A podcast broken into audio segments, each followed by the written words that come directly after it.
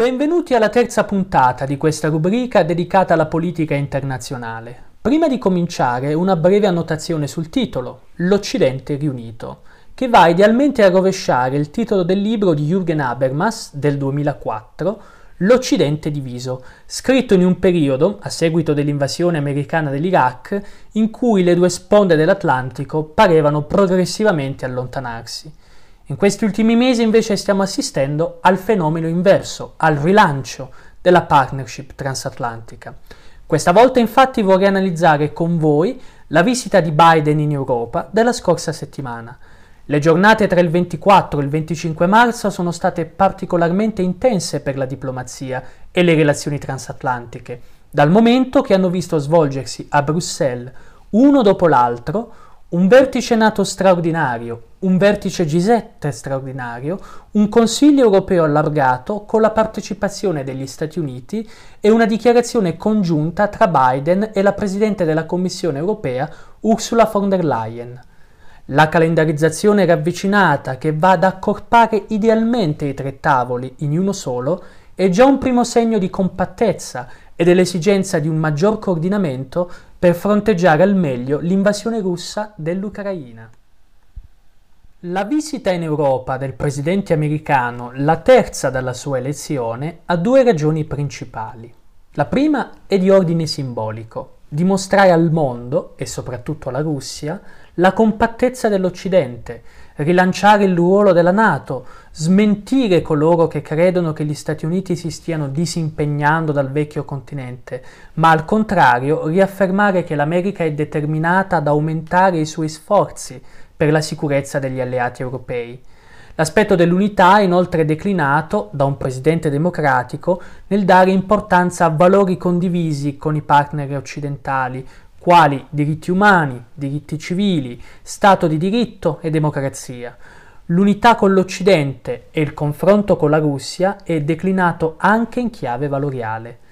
La seconda ragione è pratica e aderisce maggiormente al momento contingente, vale a dire fornire una risposta in materia di difesa, sanzioni ed energia all'invasione russa dell'Ucraina. Fatta questa premessa, possiamo delineare cinque interessi principali della politica estera americana in questa crisi, o se preferite cinque sfide, sebbene alcuni di questi interessi siano di portata più ampia, globale e precedano la guerra. Il primo interesse, o se preferite la prima sfida per gli Stati Uniti, è già stata menzionata, l'unità con l'Europa.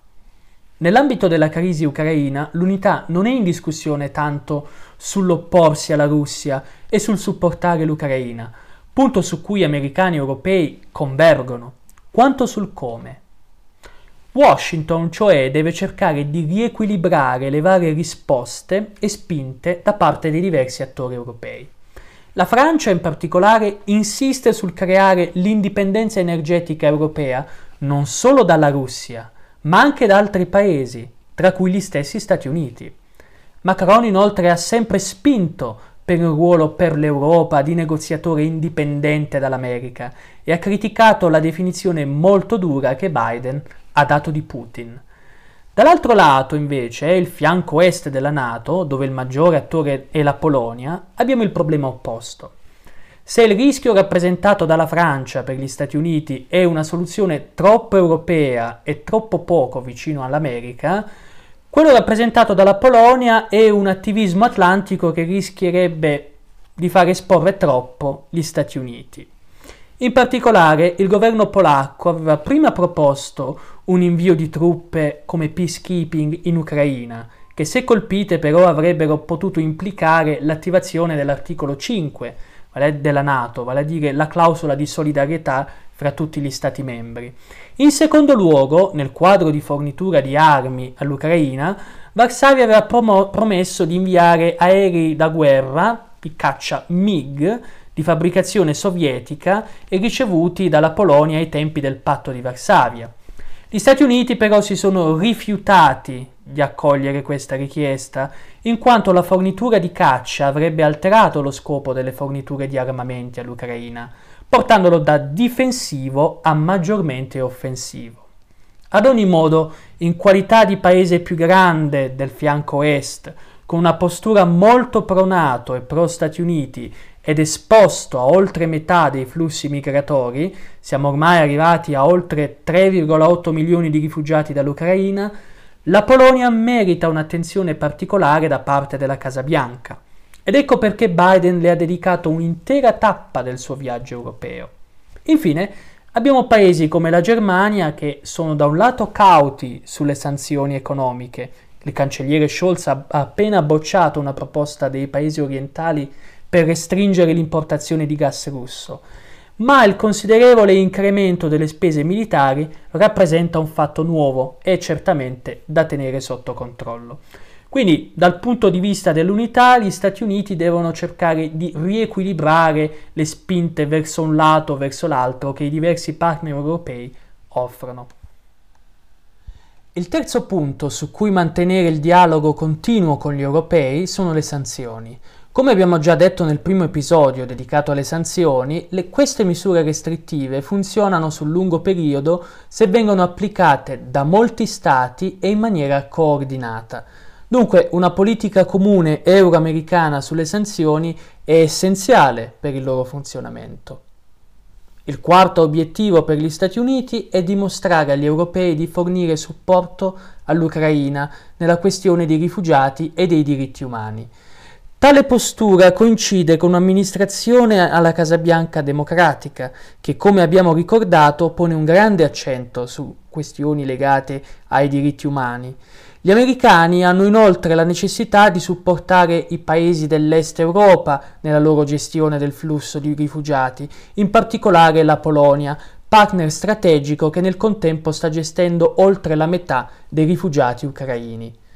Infine, la questione più generale, che almeno per il momento riguarda ancora molto da lontano la crisi, cioè il ruolo della Cina.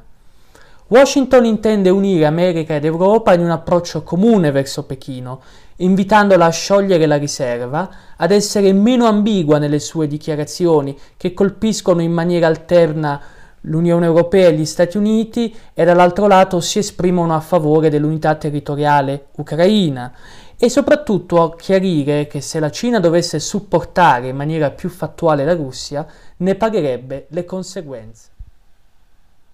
Ora che abbiamo delineato la strategia americana, analizziamo come questa abbia influito sul vertice NATO e poi diamo un'occhiata alla dichiarazione congiunta fra il presidente Biden e la presidente della Commissione europea Ursula von der Leyen. Analizziamo prima in maniera puntuale il comunicato finale che riassume i risultati del negoziato del vertice NATO. Il comunicato finale della NATO, del vertice NATO del 24 marzo 2022, consta di due parti, una che potremmo definire più politica, l'altra militare.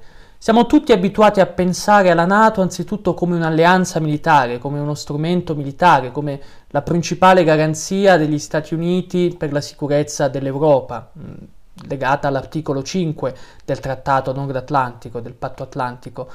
Ed è vero, ma la Nato è anche, anzitutto, un'alleanza politica in cui i paesi partner condividono i propri valori e cercano di coordinare non solo la politica estera e di sicurezza, non solo la politica di sicurezza, ma anche la propria politica estera.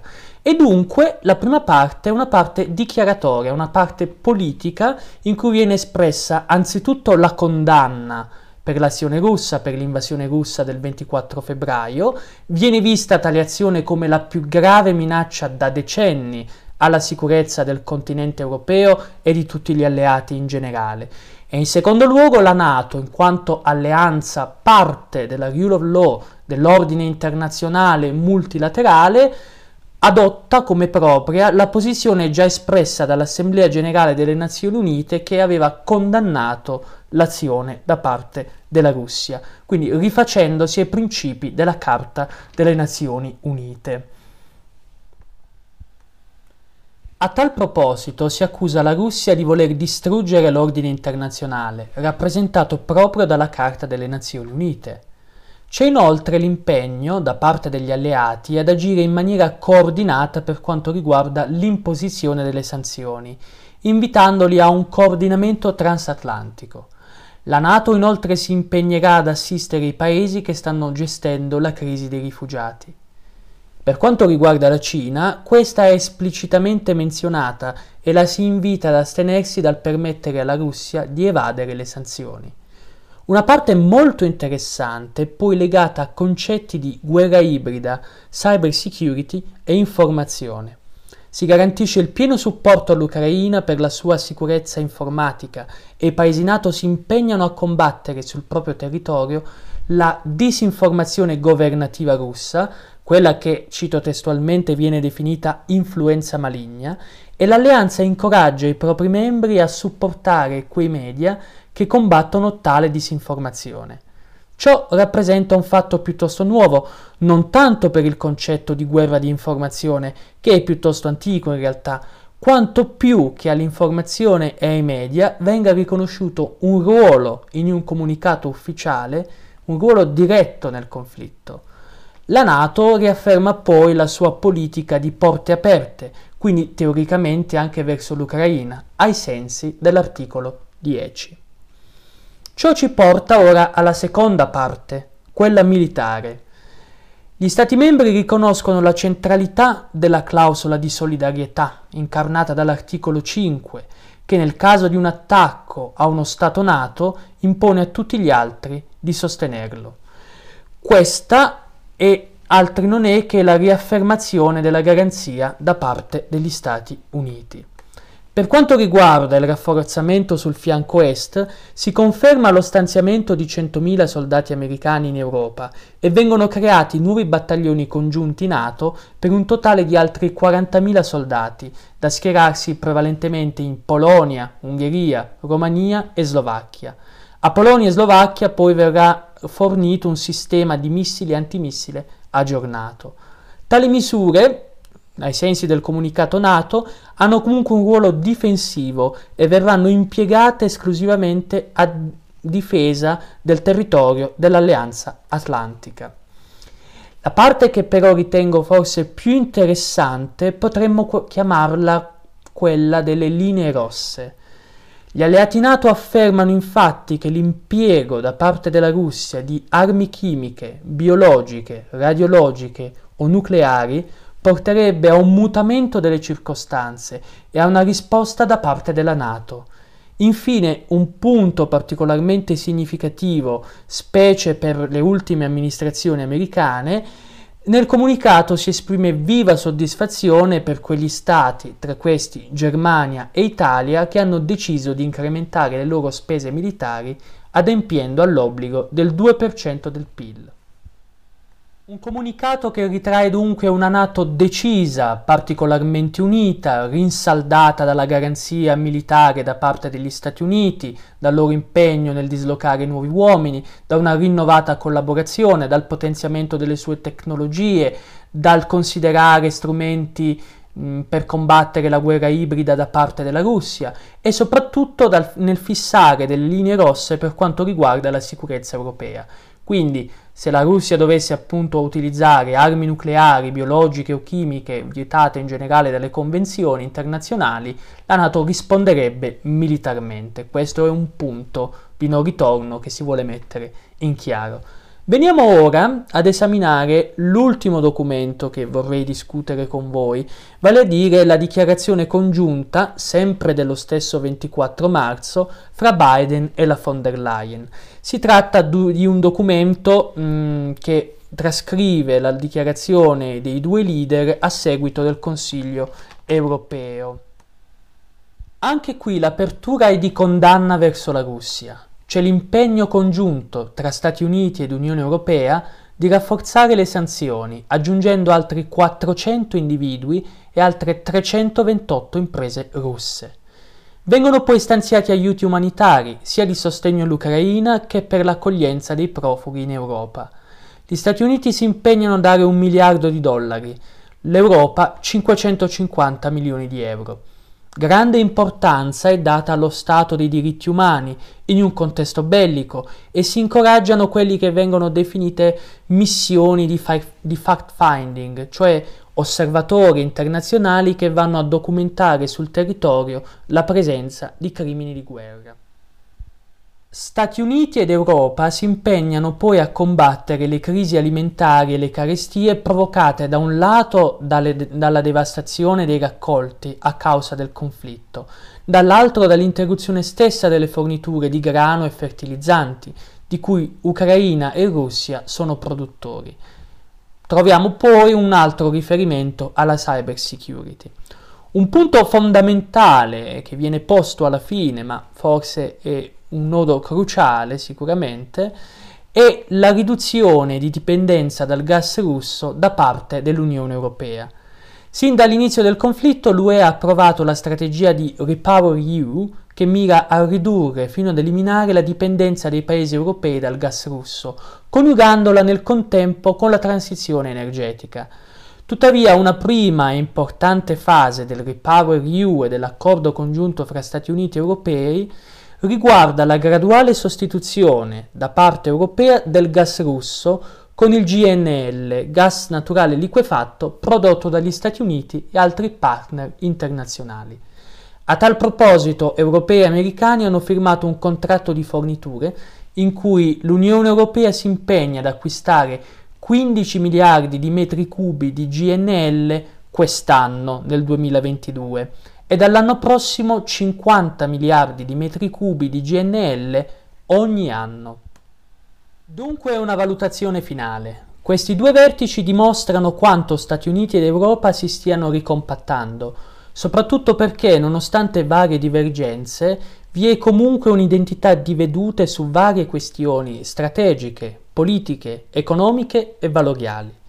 Gli Stati Uniti di Biden sembrano disposti da un lato a ribadire la loro diretta garanzia di sicurezza ai partner europei, dall'altro a rilanciare il ruolo di una cooperazione multilaterale in sede NATO e adesso in comunità di intenti con l'Unione Europea. Se del resto un maggiore attivismo da parte della comunità europea guarda comunque al di là dell'Atlantico, ciò non può che essere accolto favorevolmente a Washington.